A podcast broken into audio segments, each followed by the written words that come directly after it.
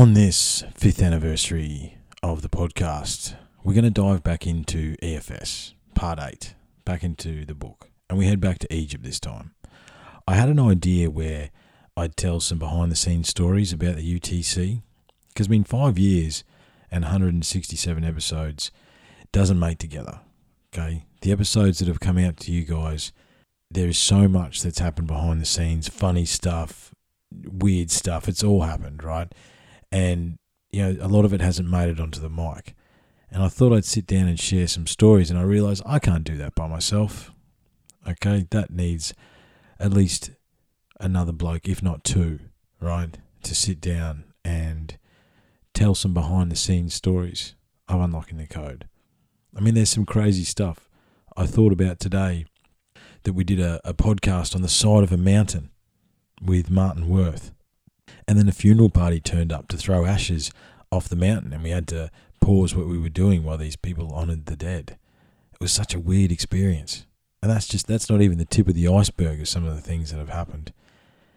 So I'm going to do that, but that's not for tonight.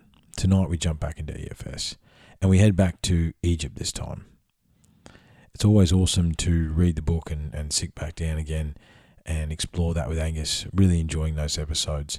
We've got some really cool interviews coming up. I'm talking to a couple of people this week and lining up some more interviews in the weeks to come. It's going to be really cool. I feel like after five years, we're finally finding our feet, finding our place in the chaos, as it were. And I really don't have the superlatives to describe how I feel about being five years old. This is a passion project that I started in order to do something for myself and, and help myself and help others.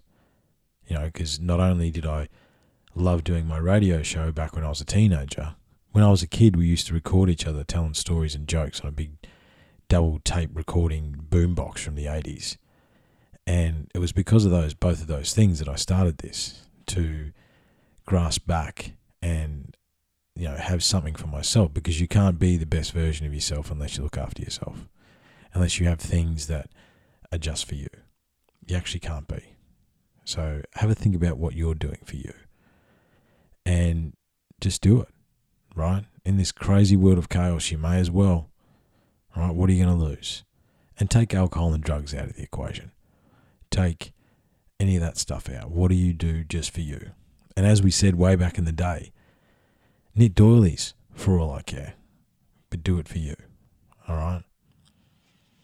And look, nice and simply, because again, I, I struggle with the superlatives and I'll start rambling However, to my wife, to the awesome guests, I mean, wow, the awesome guests that we've had on, to all the boys and girls behind the scenes that have assisted, that have helped, that have pushed me forward, that have questioned me. You know, there's a lot of people that have never even touched these microphones that are part of this podcast externally. Thank you to you. However, thank you to the awesome listeners. I know I have listeners that have been here since the start, which means I've been in your head on and off for the last five years. So, firstly, I apologise for that.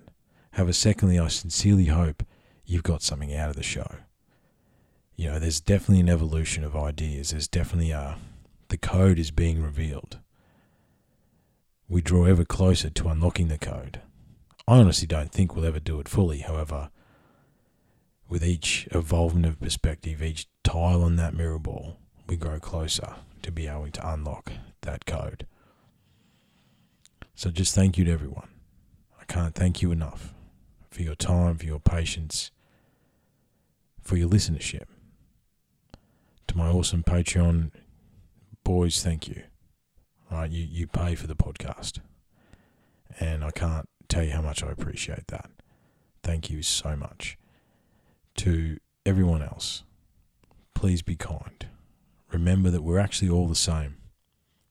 Being human is what it is. And if we had kindness and understanding and respect for all people across this big blue ball hurtling through infinity, we just might have a chance to abate the chaos. And with that, we're going to go back to the first song that we ever put on the UTC, which is uh, a bootleg version of Waiting to the World to Change, which I think is awesome. And get into EFS 8, and we just continue on the journey. It's just another step on the path. Look after yourselves. Be kind, be cool, stay safe, prepare, be disciplined. Thank you. We'll talk soon. Cheers.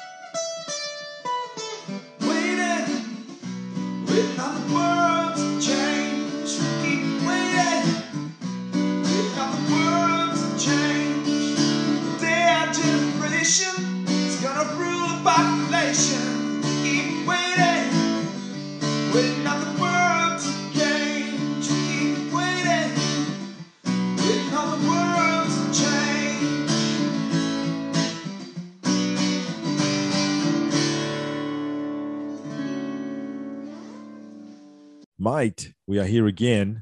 Thanks for having me, mate. Thanks for- to be back. Thanks for being had. I appreciate it. Anytime, baby. so, actually, if we're honest, because we like to be honest around here, this is the second time that we're going to record this episode Yeah, because we messed up the recording for the last one. So, yeah. So EFS 8 time bit dash 2 dash two 1.0. dash 2 1.0.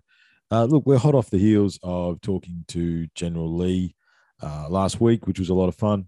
Uh, we really appreciate that, and it was a pleasure being on this was, podcast. that was a good podcast. It was he was a good, really good host. Mm, mm. Um, yeah, it was it was great being on there and just waxing lyrical about different bits and pieces. You know, yeah, and he's already on to us about part two. We've got to talk about that later. might have to we might have to put some pen to paper for part two. Get a Mm, little deeper into deeper into a couple of more different specific points. on Yeah, different yeah. points. But yeah, it was a like good. that. It was a good random uh, mind dump Yeah, for man. Lee. Well, it was something, and it was something different for me too, man. I haven't spoken to too many other people, so Mm. that was really exciting for me as a first kind of a first time too. So, Yeah, it was good, man. It was good.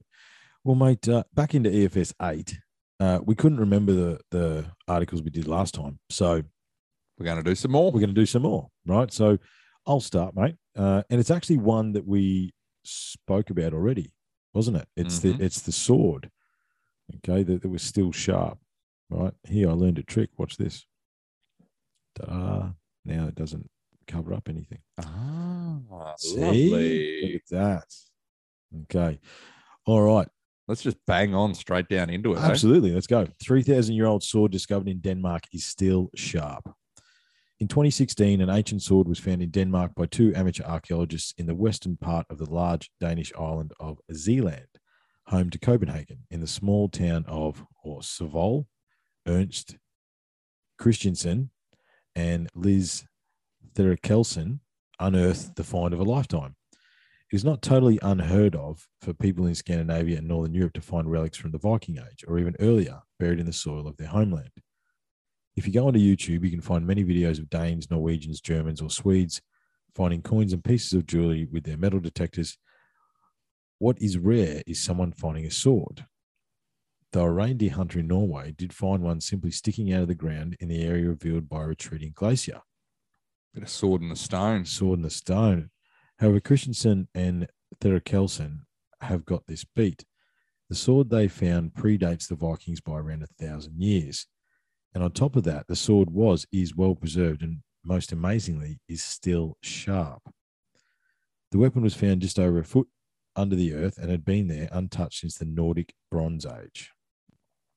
So it's a Bronze Age type Well, sword. there you go. That's uh, they're a little bit tricky, and Yeah.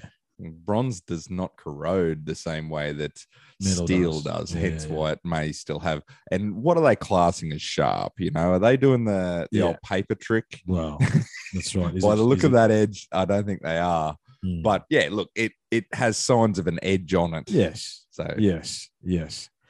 During the last ice age, glaciers covered most of Europe with the exception of the Iberian Peninsula and the Mediterranean basin. Many of the ancestors of today's northern European peoples lived in what scientists call call today the Iberian Refuge, today part of the Spanish Peninsula. There they lived until the weather changed and the glaciers that covered northern Europe and the Scandinavian peninsula began to recede. Scientists approximate this at about 15,000 years ago. I probably would have said 12,800, but what do I know? Oh no, they were meant to be in. Oh, they were they actually were in retreat. before yeah, that's true. That is Yeah. true. That is true. Yeah, they were supposed to be retreating. That's what opened up the gap where they apparently went through Bing bong. and killed all the mammoths. Yeah. thousands and tens We of thousands. slaughtered them, just went on a rage. Just on a rage. Yeah. Just a rage, slaughtering every animal that was above 75 kilos. Everything. Yeah. Uh,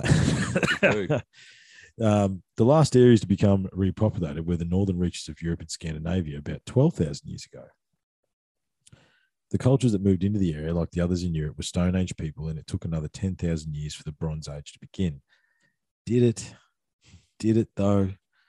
People in Scandinavia during this time lived in small settlements or nomadic tribal communities. To date, archaeologists have not found any Bronze Age settlements in Scandinavia that would indicate the existence of large towns or cities. The two areas of settlement were on high ground by the sea, like Zealand and Svabol, I imagine. From the evidence to date, the people of the time were both farmers and hunters, including fishing and whaling. Oxen were used for farming and dogs for herding and guarding. Houses, horses were kept likely only by high status people that could afford to care for them. Tell us about the sword, man. One, one of the ways a basic anthropology. yeah, here. exactly. Yeah. One of the ways we know of life in Scandinavia during the Bronze Age is through petroglyphs, rock carvings, which illustrate everyday life as well as supernatural beliefs and great events. Amazingly, some of the Bronze Age petroglyphs show Nordic people on boats similar to the shape what followed later during the Viking Age. We no, it's not amazingly. Uh, is that is that the is that the sword? Because that's a different sword to the one we saw before. Yeah, look, I think it might be because we've seen Three two up, three swords, three so far. swords so far. Which So I think they're just like Bronze Age swords, Right. Which, where's the actual sword? Uh, we also know from discoveries both in Scandinavia and in other parts of Europe that large scale trade took place at, in Europe at the time. The notion promulgated the popular TV shows such as the History Channel's Vikings that the Norse people did not know lands to the west is utterly false. No, the Vikings were everywhere. Uh, the people of Scandinavia, especially Denmark, would have been familiar with goods from what today is France and England. Of course, they would be. Okay. All right. So old mate's holding the sword. Okay. So we imagine this must be the sword. That's Yeah. actually not a bad piece, So that does look like the sword that they just showed because look at the hilt. Yeah. So is that? Yeah. Yeah. Okay. That's so that one. that's the one. All right. Okay. That's a nice piece. Like, okay, it is bronze, but it's still not a bad piece. But yeah, look at like it's in really good nick. yeah, really like, good, Nick. Yeah. From it, can you zoom in? Uh, can do. We just do that one. Oh yeah. Look, like if you look at the edge compared to those other ones, Hmm. that one's really It's not clean. that bad. That's And the spine's intact yeah, as well. and it's it's straight and yeah, Okay. it's not badly damaged. Yeah. So nice sword. no, exactly. Uh, So whoever yeah, ma- basically the leather that made the grip, it says there, has long since rotted away. But yeah, the rest right. of it's um, still in good nick. Oh, here we go. Now we're talking about the sword, right? Hallelujah. Whoever made the Danish sword had great skill. As was mentioned, the blade was still sharp millennia later, but the pommel and the hilt of the sword, the leather that made the grip, has long since rotted away, show intricate, in, intricate and decorative bron- bronze work. It does actually. This was an expensive piece of weaponry and may not have been used in battle, but as a mark of status. Most warriors of this and later Viking times would have used axes, clubs, or spears. Okay. Hmm. Over the last few years, so many finds have been made in Denmark that the Danish National Museum has a backlog of ancient discoveries that they've not been able to even start cataloging. Isn't that the story? Yeah. So okay, nice That's- sword. Yeah, Nice sword. Yeah. that's a cool sword. Yeah. But yeah, tricky. It is tricky. Tricky because we think of swords as steel. Steel. yeah. So we're like, mm, how's that still? What kind of magic there- meteorite dust is this? I was trying to pull it from the annals, you know what I mean? The ether. Mhm. about bronze because there was a crossover period for a little while where they had got bronze to the point where it was actually quite a good metal, but it wasn't bronze. It was like it had Well, mixed with alum, is- is, is, bronze is is copper, alloy. copper and aluminium, isn't it? Uh, maybe some tin Tin. Thrown in there. I can't remember. But yeah, I they can't had. remember exactly. they I'm, had I'm got no the- metallurgist. No, I know. I was but trying I, to. I know knew something. basically bronze is harder than copper, Yeah, but it's more brittle. yeah. Um, But I'm pretty sure they got their swords. That there was a crossover period where the bronze swords weren't that bad. Yep. It's just the problem is that the the Spanish steel chops Was better. half. Yeah, yeah, yeah, yeah. yeah. Look, I think I think steel versus Bronze, uh, bronze, you're going to always win with steel. Yeah, Whether it's a like a bad precursor to steel, like when you just work out, oh fucking Mm. yeah. We can put this together. and mix yeah. a bit of this with it, and Mm. yada yada, and you start to create steel. Even a poor version of steel Mm. would be better than a fucking good version of bronze. Yeah, Just because of the copper element to the bronze, it's Yeah. it's as hard as you can make it. It's always going to be softer Mhm. because of the base element. Whereas iron, I think copper's basically the the main element in bronze. Iron is the main element in steel, what we call steel. Mm. Um, and you look at those two together. well, one's harder than the Yeah. other. exactly. Not a bad sword though. No. look, I mean, and and a foot underneath the earth.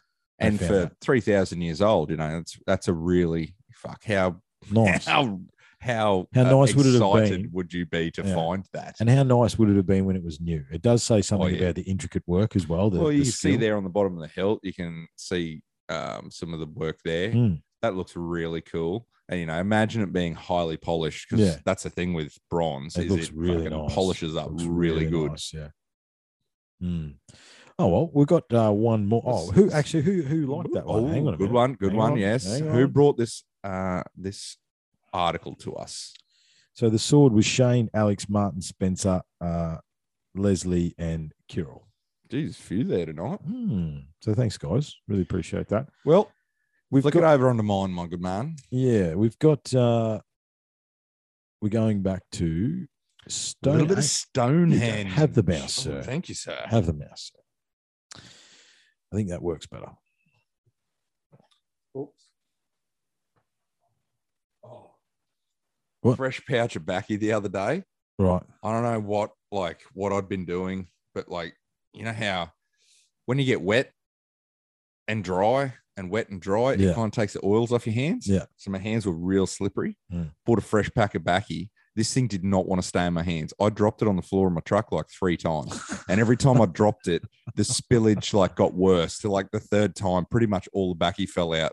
So I had to like pull it off the floor of my truck. So you got dust, dirt, mud, Yeah, exactly. Sticks, stems, fucking see, you name it. Everything's going back. I'm like, oh fuck, what a shit pack of back. that's gonna be. But yeah, this thing just did not want to stay. It didn't want to get smoked. Yeah. Right.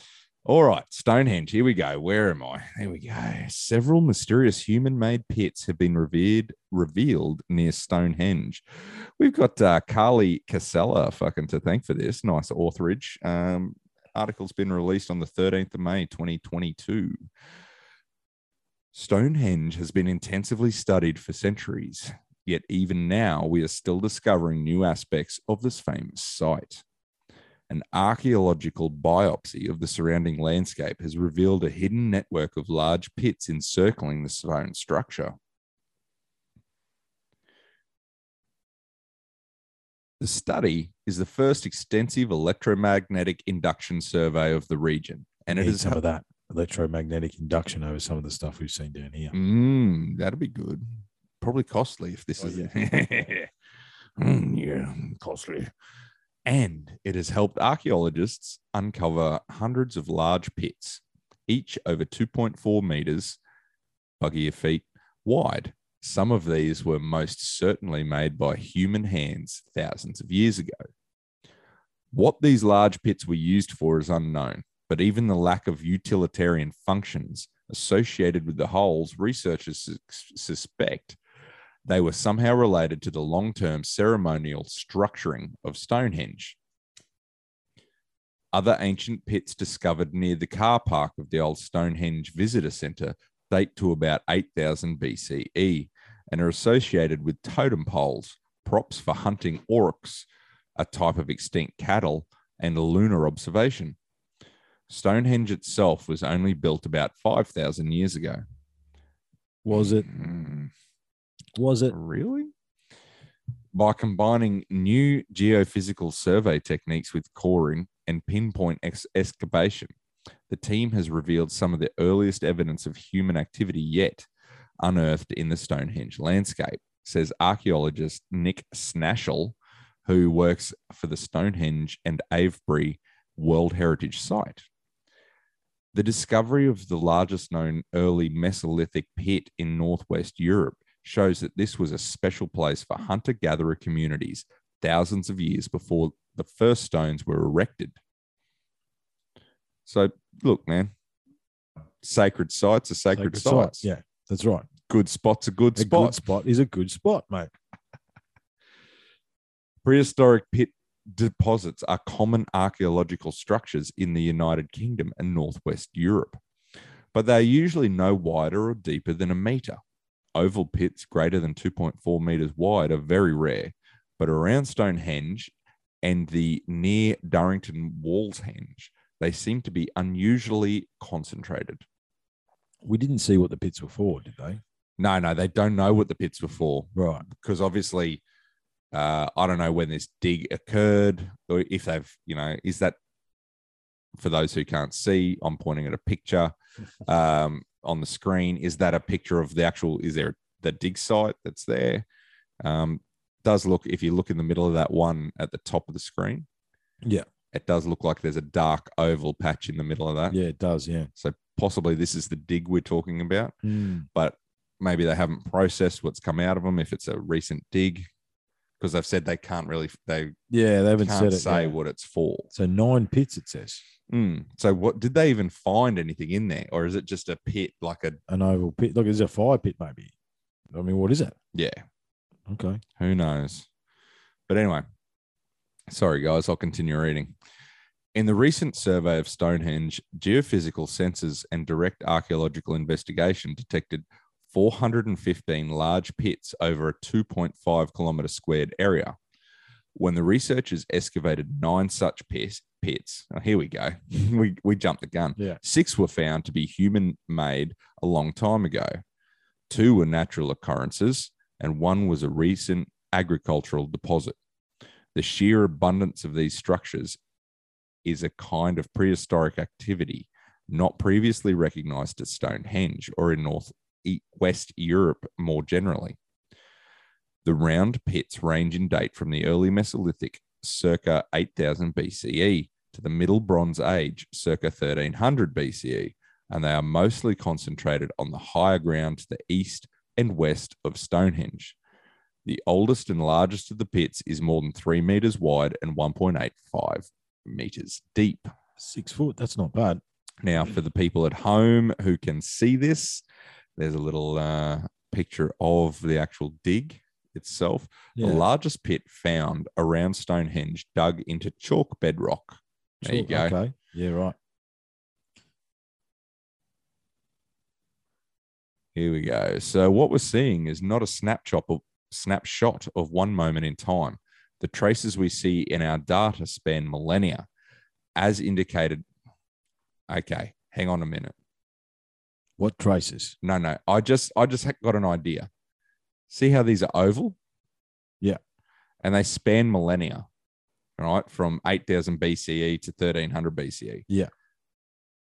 What if these were like huts That's I was thinking that. and over time they just build up, build up, build up. Yeah. Every the, the ground around them's all building up. Yeah. They were huts. Yeah. There was there was a, it, I had the same thought. Was it like a a, a village or something? You know what I mean? Yeah, Like- yeah. If there's a high concentration Mm. on the higher ground, yada yada yada. And if you weren't going to stay warm, you'd build into the ground as well. Well, yeah, exactly. But also, like, did they build down, or did they? Is this a uh, flooring of type? Have they compacted it? Is that have they imported that material to like build it up and Yeah, compact it? maybe. Interesting, eh? Yeah, Because it yeah, it doesn't really. That's sort of Alright, it. Where was I? What we're seeing is not a snapshot of one moment in time. The traces we see in our data span millennia, as indicated by the 7,000 year time frame between the oldest and the most recent prehistoric pits. Either that or it might be shit pits. Well, that was the other thing that I was thinking. I, I did that did cross my mind. From early Holocene hunter gatherers to later Bronze Age inhabitants of the farms and field system, the archaeology we're detecting is the result of complex and ever changing occupation of the landscape. Bada bing. The ability for sensor technology to scan a landscape and reveal potential archaeological sites is giving us an unprecedented view of prehistoric landscapes. Stonehenge is just the start. The study was published in the Journal of Archaeological Science. Yeah, right. What are you doing? Oh, is that the end? That's ah, that's why you're reaching out. Yes, you're one step ahead of me. Very Um, good, my good man. Yeah, so that's that's interesting. That's you know, it's good to see Mm. um, new technologies. I'm I'm mostly Yeah, the excited technology. about that technology because apart from identifying these sites, right? Mm. Obviously, that's what they're using to identify them. If you just purely used it to collect a, a map, Mhm. there would there would also be a certain pattern to Yeah. which you could, if you were to discover these sites Mm-hmm. without even excavating them and then just lay them out Mhm. over the map of the area, Mhm. you'd be able to see different concentrations and what might come out of it. You might end up finding like trails in between the the the round areas. You know what I'm saying? yeah, yeah, it yeah, might yeah, give you a better overview, and you might be able to sort of If you, if you, lead you, towards something. if you mix like lidar with the electromagnetic scanning, you know, like if you mix the two, uh, the two Well, I don't know disciplines together. the- because the countryside, yeah, I suppose the not really through, penetrating but yeah, because it's the pretty open lidar. countryside. Yeah. yeah. and it's not penetrating the ground Well, I mean, yeah, I suppose we always talk about lidar for down here because of the canopy. canopy. Yeah. Exactly, it pen, it's penetrating the canopy Mm. with the to the hard contours of the of ground of the underneath. ground underneath it. Yeah. Yeah. Yeah. But yeah, look interesting. I mean, what I found about that one is it sort of told us a lot without telling us anything. Yeah, yeah, well written. Well written. Yeah. It didn't really tell us. We don't have much information. So it's a bit like the basically- Aussie, the Aussie thing we were saying before. You know, keep it simple. Yeah. we don't have a lot of information, Do but you we've got a lot of hand Speak, gestures. speaking of Aussie, I was just like, Look it over here. Look Yeah, it over yeah. here. look, I, you know what that reminds Dad, I dug another hole. Yeah. That's basically all they've done, right? They're going into the thing and they just dug another hole. Yeah, right? mate. What'd you do today? Dug a hole. Dug a hole. Then what'd you do? Filled it back in. Yeah, filled it Yeah. back in. We're going to do tomorrow? Dig another Dig hole. another hole. Might Any- put some water in it next time. Yeah, might make a pool. Get a top. uh, thanks to Shane, Alex, Leslie, and Ben for that one. Very Thank cool. you, people. Righto. Well, that's the articles out of the way, mate. We'll. Um, I think. Bang on. Where's the rocket clock, mate? I just. Did you do the rocket clock? I have not done the rocket clock. Set the rocket Oh, it's clock, in my mate. top pocket. There we I go. will. Um, Bonjour. So we're jumping back into Earth's Forbidden Secrets. Now we finished, well, we finished somewhere else last time, but we can't find that. So before that, we finished. Uh, we're in Egypt, right? I think we were talking about the Sphinx, the erosion of the Sphinx. You know, the fact that we'd seen that type of erosion uh, here in Australia in clay base and that sort of stuff, the water erosion stuff. Yeah. and I think he was going to start to get into astronomical alignments and stuff. I think that's sort of where we were at. Uh, and it ended with, and let's face it, folks, it's really the only defense they have, okay, which is basically ignoring that the enclosure is 10,000 plus years old. The so fact- you take it from there, my good man. I'll do so, mate. The fact that no such erosion is visible anywhere on the pyramids is also a serious issue for contention between that means that the Sphinx may have even been there before the Great Pyramid, in fact, well before it. This is also an arena that Egyptologists view as very dangerous ground and flatly refuse to enter into. Any attempt to raise the issue invariably produces a wave of scathing and usually very personal and unscientific attacks punctuated by numerous brandishing of degrees. It is opening up though, right? There seems to be a bit a shifting of the guard in Egypt, right? I mean, Muhammad's releasing more about the glyphs. You know what I mean? There's a lot of stuff. There seems to be a, a bit of an involvement. However, by and large, it's still sort of the same.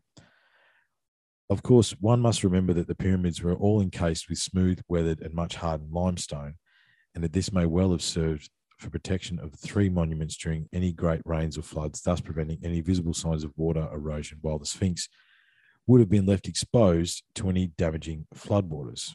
However, according to West and others, the entire Giza complex can be accurately dated by simply studying the astronomical alignments of the various monuments. The reason astronomy can so easily be used for this task is because astronomy, ritual, and reincarnation were such very important parts of the Egyptian belief system. I don't know why I paused there. And many believed that the basis of the entire ancient Egyptian culture. The Egyptians believed heavily in the duality, the God self. Between heaven and earth, they considered the kingdom of God Osiris to be a very specific place in the heavens. The duality and the nature of the duat itself are very well explained in a book entitled Initiation by Elizabeth Haich. Hiach. The book Haich ex- aptly explains the Egyptian reincarnation beliefs, which include the various levels of discipline that must be attained in order to reach the ship, house, place, planet of millions of years. Haich believes that the pyramid featured very significantly in this process and that the king's chamber was actually an initiation chamber. That's right. She says that the initiate who had attained high enough level of enlightenment could lie in the actual sarcophagus, sarcophagus and be able to meditate through all their incarnations without the need of living them, embalming them to then reach Enabling. enabling. That's what sorry, right? You're right, man. Enabling- I- you hit a moment. I know, I know. I was like, you said, I'm just going to do that. Here we go. Look at that. Make it a bit bigger for old fellas. Okay. The old boys. Enabling them to, help they can get. to reach their final incarnation with the gods who reside within the Duat. And that is, I'm pretty sure, the only thing that we've got. The Great Pyramid was built to transmit consciousness from the earth to the stars. There you go. All yeah, right? exactly. think- Could be. Yeah. There's some pictures of the erosion there. Uh, he uh, cla claims that the shape of the pyramid and the unusual placement of the blocks within the ceiling of the king's chamber designed in such a way that certain cosmic energies are channeled through the stonework and concentrated at one end of the sarcophagus. The center of this concentrated energy lies precisely where a person's pineal gland would be if they were laying in the enclosure. We know where the pineal gland is. Okay. Uh, or we could read that. The pineal gland lies at the front center section of the brain between the frontal lobes, kind of between and behind the eyes, and seems to serve no real biological function. It produces DMT. The gland is also known as the third eye in Eastern cultures and believed to have high spiritual receptor when awakened. It's also referred to as the impaired eye. As one of my friends used to say, who who liked to indulge in psychedelics, he would polish his pineal gland. Give give the pineal gland a bit of a polishing. Yeah, right. It's pretty much what you're doing. Got to open that third eye, man. Well, I mean, what's that's that's what that is above us. Yeah. Bloody oath, man. All right, that's what that's above us. Such a theory is not entirely without interest, as unusual concentrations of energies within the king's chamber have actually been reported by various people. Yeah, there is some sort of energy coming out of the top of the pyramid through those plates. hmm Um, it is quite strange for the roof of the king's chamber to be constructed in such a fashion as it serves no purpose in regards to strengthening the structure. It seems like it would, it would have been an awful lot of trouble to build. The cavities were hidden within the structure until they were found during an excavation in search of treasure. It is thought that the ancient Egyptians believed the Duat to be a place where man could live in the mortality with the gods, and that the soul of a man could reach this place through knowledge and ritual. Many believe that they also believed that the duat was a specific place in the sky, namely the stars Dun, dun, dun. of Sirius and Orion's belt. Just a bit of a segue in the giggle we had there is I had a bit of an interesting moment tonight before we started where two stars, I thought, you know, oh, look, oh, we want to see a UFO, man. So we, we investigate any anomalies that we see in the sky. Yeah. And the problem is here is that it's been cloudy for the last month. So the stars have shifted because the seasons have shifted. And I was looking, what are those two stars there? And what was one of them? It was Sirius. Very bright, very twinkly little bastard. Yeah, Sirius. Uh, Hancock and Bauval believe the Giza structures were built as an earthly representation of the duat and placed in a way that would intentionally mirror the duat on the earth at the time of construction. As is known to us, and as was also known to the ancient Egyptians, due to the axial wobble, the earth experiences a gradual movement of the stars across the skies. This gradual movement is called the precession of the equinoxes and is what gives us the changing signs of the zodiac. This precession can be calculated by marking the slow rotation of the stars against the vernal equinox. It takes 2,160 years for one house of the zodiac to move completely past the vernal point. An entire precession through all the ages of the zodiac takes 29,000. It's 520 years, not 920. Hancock and Bauval used computer model to simulate the axial wobble and determine exactly when the Giza complex would represent an accurate depiction of the duat on Earth. In the Keeper of the Genesis, they had this to say, and that's right, we're vibrating through dimensions. We're reading a book, reading a book, reading a book. what is required in order to achieve the ideal ground sky arrangement is somehow to rotate the heavens in an anti-clockwise direction. The vast engine of the Earth's axial wobble offers us a mechanism by which it can be done. We only need instruct our computer to track the precessionally induced movements of the stars backwards in time. As it does so, millennia by millennia, we observe that the orientation of Orion's belt, a culmination is slowly rotating anti-clockwise and thus approaching ever closer to our design meridian to meridian match. Is not until 10,000 BC, 8,000 years before the Pyramid Age, that the perfect correlation is achieved with the Nile mirroring the Milky Way and the three pyramids and the three belt identically disposed to the same meridian. Now, we know that uh, Steve Myers vehemently disagrees with the Orion correlation. Yeah. Um, yeah. Which is fine. You know, theories be theories. theories be theories, man. Everyone's got their perspective, right? That's right. Uh, I did ask him about all the other alignments on the Giza Plateau, and he didn't really have much to say about that. However, could be, could be. You know, the thing is, we don't Look, what do we? What's our main aim here? Is just to Explore the horizons Yeah. and keep keep our minds open to different Absolutely. theories. absolutely. know, There's even there's even good elements of of of factual solidness in in the uh, mainstream um, Egyptology, Egyptology. absolutely, You yeah, know what I mean? without a doubt. so yeah, it's just when it gets into prehistory that it gets a bit shaky. Yeah, and, and it's timelines and it's stuff like that. Like, and let's- larger. Let's Yeah, just open our minds. Let's Mm. not block things out because everything could have an element of truth. absolutely. I think it does. It's not that you know. It's back to the mirror ball. The only way we're actually going to figure it out is if we fill that mirror ball up, because then we've got all the perspectives, and then Well, what are, what are we really trying to to be? it. We're trying to be the opposite of what the paradigm is currently. Yeah. You know, you get locked onto one idea and that's, that's it, it. and that's the end, That's the end. and there's nothing else. And it's Yeah. like, well, as our technologies are improving, don't you think we should Open our open yeah, open up our theories Yeah. to be tested? yeah, Yeah, So absolutely. you know, that's that's just where we're coming from at this point in time. Just Mm. open your mind up to to Mm. all of the theories. Mm, mm. Uh, there is a feature of this 10,000, 5,000, oh, 10,000, 5,000, 10,500 BC correlation, which suggests strongly that coincidence is not involved. The pattern that is frozen into monumental architecture in the form of the pyramids marks a very significant moment in the 25,920, oh yeah, 25,920, not 29,920. I knew there was a wrong number in there. 25,920 year precession cycle of the three stars of Orion's belt one that is unlikely to have been selected at random by the pyramid builders. The question reduced to this Is it a coincidence that the Giza necropolis, as it has reached us today out of the darkness of antiquity, is still dominated by a huge equinos, equinoctial lion statue? Is that right? I don't know. That'll do. Lion That'll do. statue at the at the east of the horizon, and by three gigantic pyramids disposed about its meridian in the distinctive manner of the three stars of Orion's belt at 10,500 BC. And Is it also coincidence that the monuments in this amazing astronomical theme park managed to work together as though almost geared like the cogs of a wheel of a clock to tell the same time? When this information was coupled with the West and Schoch water erosion evidence, the picture was complete for them. But when West and Schoch completed testing their theory and first excitedly announced the results of the investigations to the world, the outcry was almost deafening and the barrage of criticism overwhelming. Egypt's top archaeologist, Dr. Zahi Hawass, interesting, he sort of he he went up and down in this period and he sort of he's there, thereabouts now. But another renowned archaeologist, Dr. Mark Lehner, and Lehner was the guy that just dismissed. Remember, he, he was the scoffer, Yeah, right? That was him. that was his argument. Yeah. Who was considered the world's foremost authority on the Sphinx, were quick to launch into scathing personal attacks on the pair and publicly discredited the theory as much as possible. Dr. Lehner even went as far as to accuse West and Schoch of being ignorant and insensitive. Well, that- my paycheck. yeah. Now just think about that for a moment. Science insensitive is somewhat is is it a somewhat unusual remark to come from a scientist, don't you think?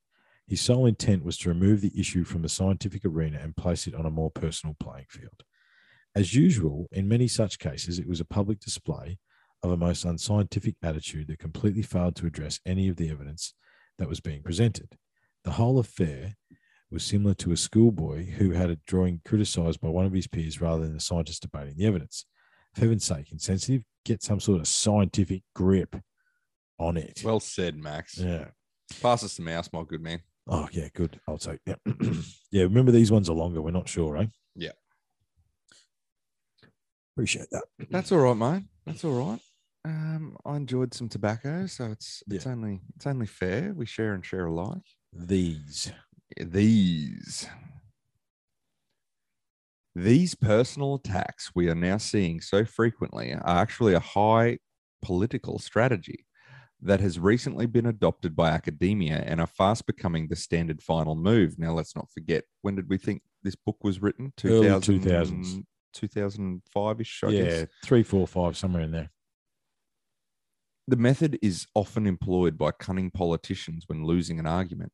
If an issue becomes too obvious to argue against, the best tactic is to discredit anyone who dares to call that which is accepted into question, thereby shifting attention away from the actual issue and turning it into a more personalized attack against the presenter. We're coming up to an Yeah, election, we're in election in like three days' time. Yeah. and all we have seen is slant. Uh, what are they?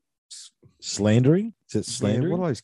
It's, oh my god, that's it's like on the tip of my tongue. It's one of like you know a something campaign, a yes. smear, Smear campaign. campaign. That's, the all it's been, man. Yeah. That's- I haven't you heard see- policy. All I've heard is how bad see- the other oh, guy look, is. This is this is going to date. However, it's still funny. ScoMo, who has our current prime minister, crash tackled a kid today. No, He did really, really. I'll show you later. This guy, you Yeah. know, he's got the welding mask. the, that's not my job. The, and I mean, if you can't rent a house, buy one. Yeah, Um, yeah. he, he's just he's just so good. And let it be said. Let it's great. Let it be said here. I mean, this will date right. So, if there's a landslide either way in this weekend's election, I think we need to have a serious discussion about electoral fraud. Well, not only that, but let's you know, let's not not just focus on ScoMo. Like it's it There's no one. it nearly mirrors like the what do we got? Nothing. What do we got? And We no got one. bags and nothing. Yeah. It's it's terrible. Like let's yeah. Anyway, let's let's Anyway. yeah let's Political leaders, eh? Yeah. Bloody hell. It's the Emperor's New Clothes syndrome. Yes. in the case of no the Giza clothes. complex, rather than having an, to argue a, a case they are aware they could not possibly win, Hawass and Lehner again simply invoke the demeanor of untouchable authority that is presumed by their positions in the academic hierarchy. It should be mentioned here that Anthony West himself actually holds no credentials, being a self taught archaeologist, and so is not part of the club, so to speak. Though, even with this being the case, his research on the Sphinx was nothing short of excellent, and his findings were backed up by a considerable amount of scientific, geological, and astronomical data. It probably should also be pointed out that Albert, Einstein, Albert Einstein was just a patent clerk when he destroyed many of Newton's theories. Back then, intelligence was intelligence, things are not quite as simple now. That is true. Shortly after the theory was put forth, the American Association for the Advancement of Science invited a, a debate on the issue, but only Lehner and Schoch were allowed to participate, while West, who held most of the evidence, was not due to his lack of credentials, as was discussed in Chapter 1. This is another method the academic community constantly employs to keep credible, new information and theories out of the public information loop academia decrees that only people with degrees and doctorates are permitted to practice science, and they have two very important and quite simple filters in place to ensure that the independent research is suppressed. One, credentials, and two, peer review, because no matter what your evidence or theories are, nothing gets past peer review. But you cannot perceive peer review without first having credentials. But of course, in order to get credentials, you need to toe the party line and embrace the accepted theories, or you simply won't get your degree in the first place. So, what do you do? Remember Catch 22? It's actually quite brilliant in its simplicity in some scary way. Again, this is a ridiculous and extraordinarily unscientific approach to science because science is something that anyone can study and learn all that is needed for one to possess a keen and analytical mind. A person does not need a degree to educate oneself or record facts or to conduct experiments, observe their outcomes, and think about them in a critical way. I mean, haven't we seen that? I do think when you were saying that, I was like, I think podcasting in this medium has opened up a lot of amateur researchers. Definitely. You know, 100%. YouTube, podcasting, you know, well, well, social media in a way opened up the platform. It, it Mm. opened up the the the stage. It gave everyone a stage. yeah, it gave everyone a stage. Yeah. gave everyone a stage, and then moving into uh, podcasting, if you can stand the test of time, Mhm. you might be putting out something half decent, Yeah. sort of thing. So, Yeah.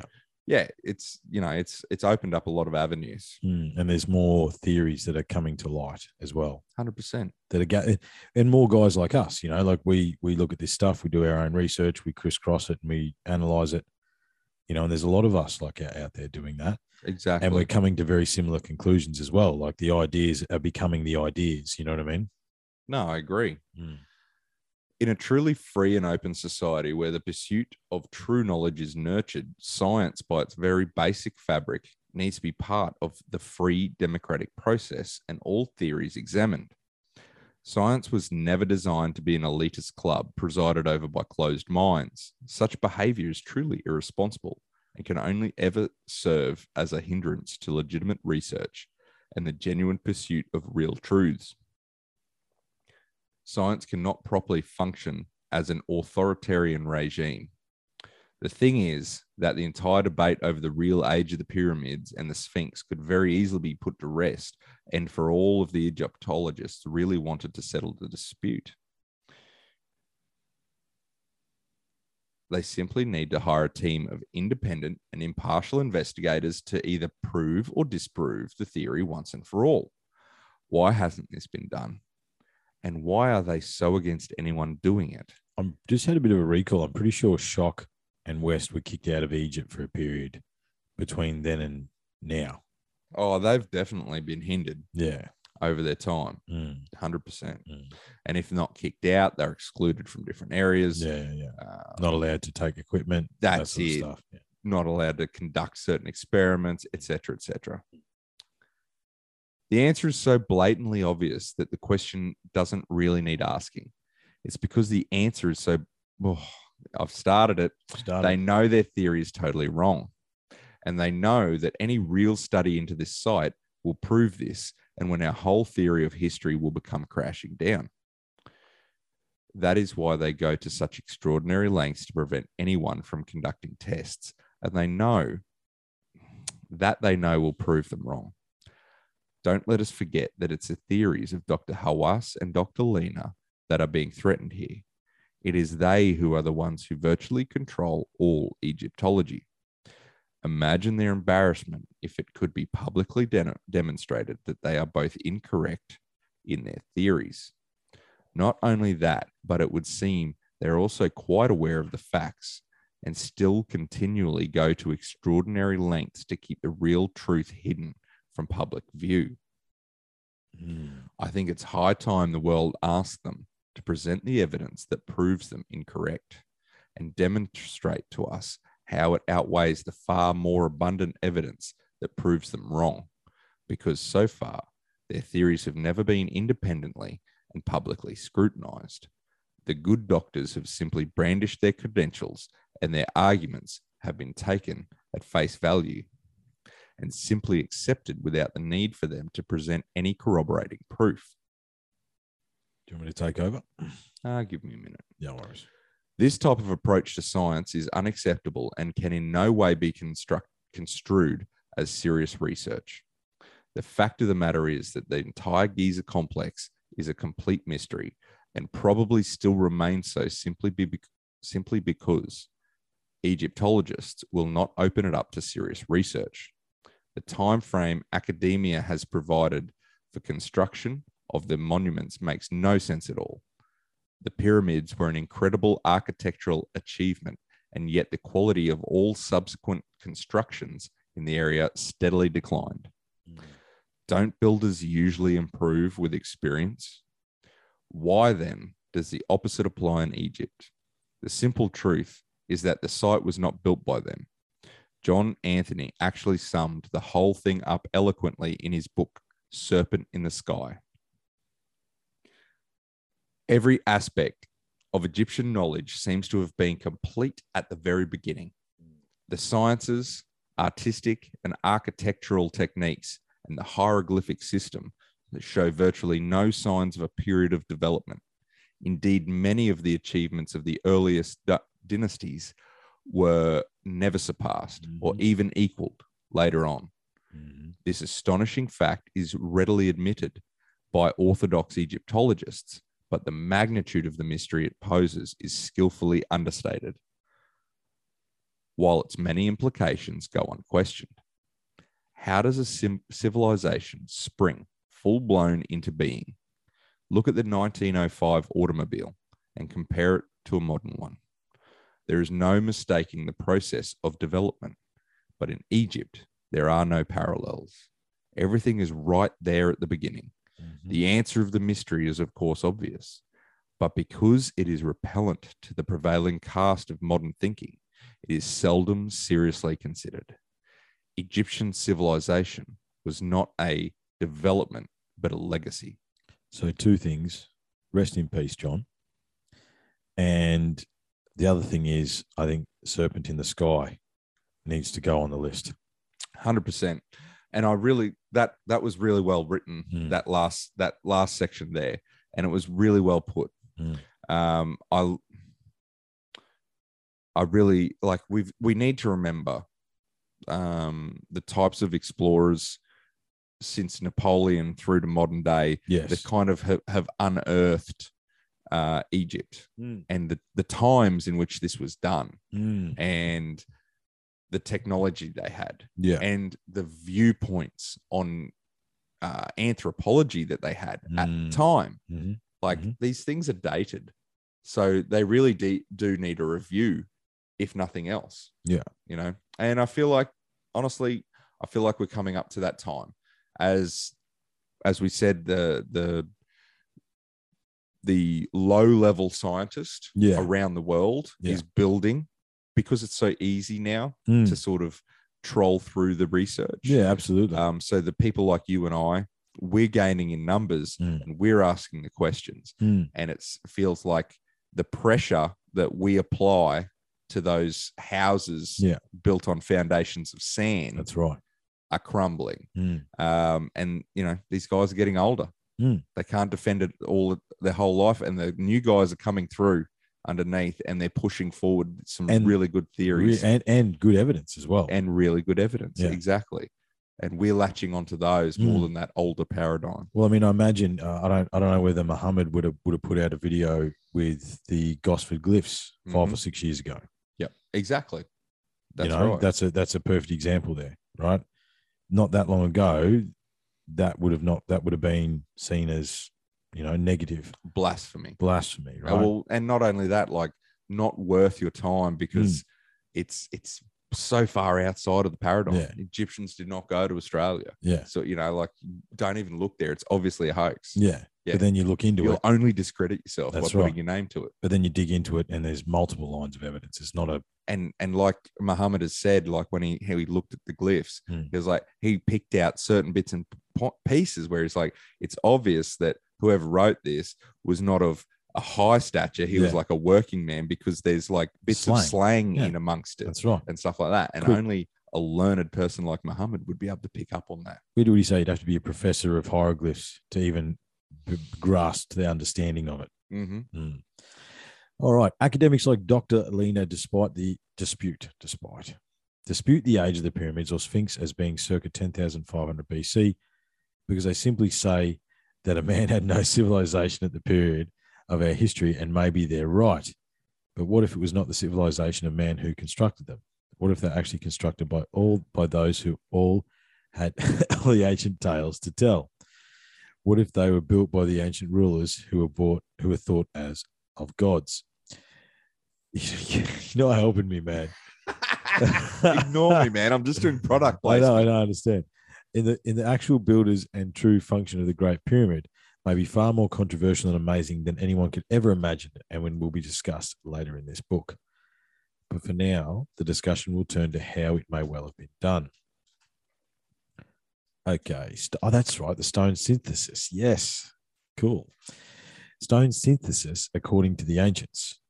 Egyptologists have long claimed that no ancient records exist that describe how the pyramids were built, yet around the age of 17, I became aware of another very curious stela that is engraved on a stone on the island of Sehel near the Elephantine, north of Aswan in Egypt. Muhammad goes on about that too. Eh? For some strange reason, this stela, known as the famine stela, has never been deemed worthy of serious research by scholars, is merely considered to be an interesting oddity by the Society of Egyptology. Yet, after even a cursory investigation of the artifact, one cannot help but question the unfathomable reasoning behind this conclusion. The famine stela actually ex- describes an ancient method for manufacturing limestone. It names the aggregates needed for the raw material and the plant extracts that are required to then bond the mixture of aggregates together. Could the pyramids have actually been cast instead of built by teams of men maneuvering hewn blocks? Maybe. There's definitely some stone melting or stone aggregation going on. It keeps popping up. Mm. Stone melting is just popping up lately. Yeah, yeah. Now, correct me if I'm wrong, but surely the fact that such a stela even exists should give scholars a reason to at least examine the methods described in the ancient text to see if there is any validity to them. Indeed, I believe the famine stela needs to be made subject to some very serious and rigorous research before being so readily dismissed. The simple fact that the people of ancient times bothered to write this text down carved in stone so it would last a very long time. Why do we write stuff in stone? Coupled with the fact that the stela describes such a thing as manufacturing stone should be give cause for even the mentally obtuse to consider it worthy of some serious investigation. I love uh, Max's yeah, mentally obtuse. I need to call someone mentally obtuse. The famine stela was discovered in 1889 by C.E. Wilbour and was subsequently deciphered by various scholars. First Brooks in 1891, then Polite in 1891, Morgan in 1894, Sethe in 1901, and finally by Bargay or Bargoot, Get, I don't know, in 1953. Barget, maybe. We'll go with that. The hieroglyphic text was then examined and the previous translations were all compared with each other. Unfortunately, the stela is slightly incomplete and somewhat damaged with a section that has been broken off near the top, but we can still glean enough information from what it does exist to kind of fill in the blanks. One third of the stela deals with the building of monuments involving three of the most renowned characters in ancient Egypt the pharaoh Zoser, the scribe Imhotep, and the god Khnum. The remainder of the stela speaks of various aggregates and plant extracts to be used in the process of manufacturing stone, possibly even for the monuments mentioned. I mean, looking at those large statues, you could say they were cast. It'd be a way to make it perfect. You know what I mean? Yeah, yeah. I know exactly what you're saying. You know? It's, um, it's easier to get a softer material perfect Mm, um, than it is like a hard one. And then if you were to um, aggregate something into that mold, Just cast it, yeah, yeah, and then tidy it up. You know what I mean? hundred percent. The text contained in this unique artifact has almost exclusively been considered to be interesting but fanciful and has been dismissed as a topic of no real use to any serious investigator of an- Egyptian antiquities. Yet, in studying the stela, an intriguing question emerges: What would happen if we actually tried tried it and did what they described? Could the stone of the pyramids have actually been mixed and poured in, into place at the site using plant extraction aggregates available in Egypt? And also, would such aggregates and extracts have been available at the location at the time of their construction? The answer to both of these questions is a very resounding yes, they could have quite easily.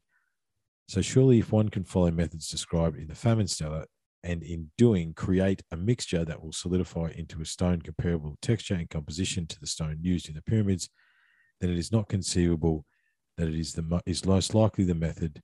Then it is is it not conceivable that it is the most likely method that it was used in their construction? Indeed, is the only real possible way it could have been done.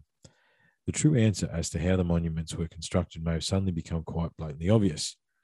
Indeed, it would appear that the builders even wrote, wrote it down for us. The question is, why is this stela being ignored by Egyptology? Because it doesn't suit the narrative. Uh, modern, te- oh, that's right. We, yeah, I'm, I'm having flashbacks to when we read this last time. Limestone. Yes. Yeah. Then at last, someone came to the fore with a radical new theory in the form of now familiar form of Professor Joseph Davidovits of the Geopolymer Institute, who has also proposed the plant extract theory in the Mayan process. And again, all credit must be given to the man. 10 points. 10 points, Mr. Davidovits. The professor wrote a fascinating report in 1998 in which he proposed the idea that the pyramids were indeed constructed using aggregated limestone rather than by manipulating quarried blocks. His theory was then fully published in 1999, a book entitled The Pyramids An Enigma Solved. But the limestone is just the casing stone. That's not the That's what we we're talking about. Yeah, Yeah. it's not the granite. it's not the granite. It's not the ba- basalt. no, it's so, yeah, can aggregate some granite. cover stones. Yeah. Yeah, yeah, yeah. By all means. Yeah. And it, I do remember they go on to Mm. state about um, fossils being found. Yes, stuff like that's that, right, And that's right. Kind of explains a little bit to do with that. Yeah. So that's an interesting part up next. Yeah. So yeah, the whole pyramid, I don't know, but Mhm. um, definitely by all means, I'm I'm firm on the belief that yeah, the limestone could have been done. Yeah, for sure. Uh, in the book, he put forth a very sound, though academically radical theory that outcrops of relatively soft limestone could have been quarried and easily disaggregated with water and then muddy limestone sludge, including the fossil shells mixed with the lime and some kind of tecto alumino silicate, forming materials such as kaolin clay, silt, or the Egyptian salt natron, which is basic sodium carbonate. The limestone mud could then easily have been carried up by the bucketful and then poured, packed, and rammed into formwork molds made of wood, stone, clay, or brick that had been erected on the pyramid sides. The agglomerated limestone, thus bonded by basic geochemical reaction into a substance known as geopolymer cement, would then have hardened into resistant limestone blocks as it dried, actually solidifying into a substance a great deal harder and stronger than the original starting material. Critics of this theory argue that Davidovits had never proved that Giza limestone really is geopolymer, and of course, it's impossible to do because neither he nor anyone else has ever been to prove any material with testing. And they firmly state that the fact that, that, that state the fact that the limestone blocks at Giza contain intact fossil remains substantially proves they cannot be manufactured by stone or geopolymers, but are in fact hewn blocks of natural limestone. Interestingly, no one specifies exactly what they think of the intact fossil shells in the pyramid blocks proves that they are not manufactured blocks, as even the most fundamental knowledge of the David, David, Davidovits, I remember having trouble with this last time, cast stone theory clearly suggests that it was the Giza quarries themselves, where else, that provided limestone rubble for the aggregates of the pyramid blocks. Such intact fossils actually exist in abundance in the limestone of the Giza quarries. Since that time, scientists at the Geopolymer Institute have successfully managed to manufacture and cast re-agglom- agglo- agglomerated, agglomerated limestone. Agglomerated. Uh, That's right. Having flashbacks, agglomerated. It's a tough one. It is, man. There's I so many There's letters. so many letters there. Because it is, of course, prohibited to remove any material from the site of the actual pyramid for testing. For the purpose of the test, the scientists selected a soft material containing high percentage of fossilized shells from a quarry in France to ensure that geological material used in the experiment was very similar to that which is found in the quarries of Giza Plateau in Egypt. The purpose of the test was to demonstrate that this type of soft limestone is indeed perfect for, for re-agglomeration. Agglomeration. The scientists then disaggregated the material with water. Then they mixed the muddy limestone and fossil shells with kaolin clay and basic and a basic geopolymeric binder. So it's like salt or the, the bicarbonate, yeah. Uh, yeah, so the bicarbonate is also a limestone yeah, because limestone's all like yeah, different, yeah. that. Yeah, Yeah, yeah, but yeah. the the the fact that they're saying muddy limestone, Mm. so it's like a silt, like a silt deposit. Yeah. that they're that they're like mining because it's like soft and it's the Mm. one that has the fossils in it. Yeah. and then then they're mixing the hardest mixing rubble clay, um, and a basic geopolymeric bo- binder, Mm, which would act like the cement powder mm. that's binding it all together, as well as the limestone, because the limestone likes to react like that as well. Yeah, yeah. Was then packed into a pyramid shaped mold. The re agglomerated limestone they created bonded by a geochemical reaction, then hardened into a resistant geopolymer limestone block that turned out to be a great deal harder than the original starting material, exactly as they predicted it would. That's right, there's that weird pyramid looking thing there. It was very notable that the whole process had the effect of strengthening the softer stone, thereby making it more resistant to such things as weather, pollution, acid rain, temperature, variations and all the things that would generally just mess up your megalithic monument. And yeah, there's a picture there. I might try and copy those and and um yeah. So yeah, they're making a type of concrete Yeah, they're just making concrete. because limes are a large percentage of concrete Mm. mixed with uh, fly ash and stuff like that. So Ah, we had a discussion last time about volcanic ash, didn't we? well, wasn't that wasn't that something that we something about Roman concrete? Yes, was being- volcanic being ash better or Yeah. or stronger Yeah. than than what our concrete was. because of the volcanic ash. Exactly. Yeah, yeah, yeah, yeah, yeah, yeah. So yeah, it's without take the ash out of the process, but they're Mm. using clay and then like a lime to set it all off to, Mhm. to create the the uh, chemical reaction. All right, let's have a look here. Because the Institute was not authorized to sample the original materials from Giza Plateau quarries, naturally, they were not able to use the exact formula described in the ancient Egyptian text. The French limestone that was used in the test was very similar, but unlike the Giza limestone, had no reactive clay in it, and the team was forced to add some. Nevertheless, the final result was extremely close to the consistency of that which is found in Egypt, both chemically and geologically. According to Davidovits, with the Egyptian formula, the result is also slightly different because it requires bigger blocks for a better cohesion and is not particularly suitable for smaller items. However, even with the slight change of formula due to the differences in materials, these ground baking tests have clearly demonstrated the process is quite possible, and the only real key to complete success of the procedure is in using the appropriate raw materials to begin with. During a television special filmed in 91 called The Old Pyramid, we should try and find that, Professor Davidovits had the opportunity to demonstrate his cutting edge theory and in the process to also demonstrate a, a unique property of the Giza limestone that further supports his idea. In the presentation, a chunk of limestone taken from the nearby Giza, Giza quarry was very easily disaggregated in water within 24 hours, leaving the clay and other constituents gently separated from each other. Hang on a minute. They've just taken some. No, it was at uh, in, in it was in Egypt when he did it. yes, yes, yes. But the, they were claiming these other guys couldn't get any material, but then suddenly he was allowed to get. He was allowed to get some. at, at some point because of this TV, TV show, show. or something. Yeah. This demonstration showed that the existing fossils in the limestone would naturally remain intact, as it would not have been necessary to crush the stone during the manufacturing process, as unlike other limestone, material from the Giza quarry simply breaks down in water all of its own. So you're just leaving the rock in the water and it's just breaking down and you just Yeah. send it down the line. No, it's not. Whatever's in there is in yeah. there. So that's it. You're not, the whole thing is you're not crushing. So Mm, the fossils themselves aren't breaking down. They're staying in there floating Mm. around in little chunks and stuff. mhm, And then you're putting that into a mold. mm, mm. Uh, as I mentioned before, all the credit must be given to Professor Joseph Davidovits of the Geopolymer Institute for his groundbreaking study into this process, and I highly recommend reading his work on the subject. We will, I think we will do that. And what I like there is Davidovits is obviously um, one of this the same ilk that are Mm. coming through like um, Schoch. Yeah, Schoch. so yeah, he's from the Geopolymer Institute. yeah. He's, so he's not, got qualifications. he's he's not an Egyptologist, so No. he's not bound to the paradigm, no. and he's using his expertise in a different area Mm. to try and forward the argument. Mhm, You know, mhm, to to mhm, build mhm. upon the theories. And Would look, you it makes sense. Well, if this is it, mate. Wh- What's the rocket clock say? Yeah, that's the end. that's we, it. Yeah, We that's the next chapter. that tonight. Yeah, yeah, yeah. So, uh, this certainly may go a good deal to helping explain how these ancient masses of stone may have been constructed.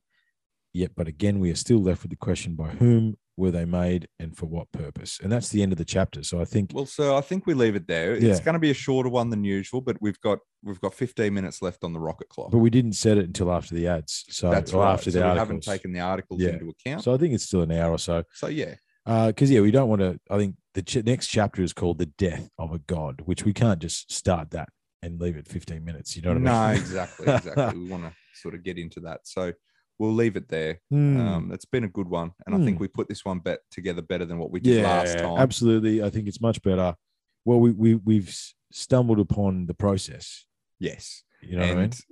not only not only did we fail the process last time, but then the technology decided to fail us as well. And So- hence why we're re-recording this because the last time it didn't record properly. It didn't record properly. We we we weren't happy with was it. a sign from the universe. Um, however, anyway, that one was good, man. Until next time, dude. Till we come back, chapter five, the death of a god. We'll see you next time, guys. God. See you guys. Catches.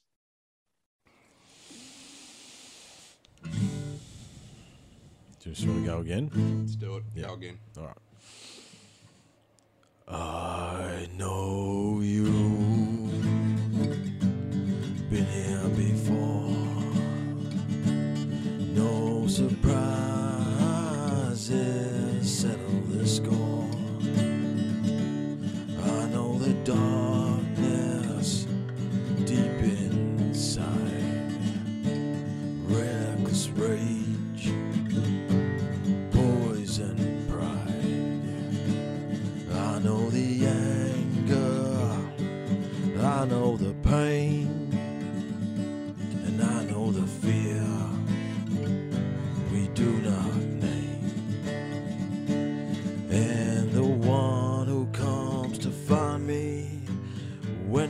My time is through, I know you. I know you.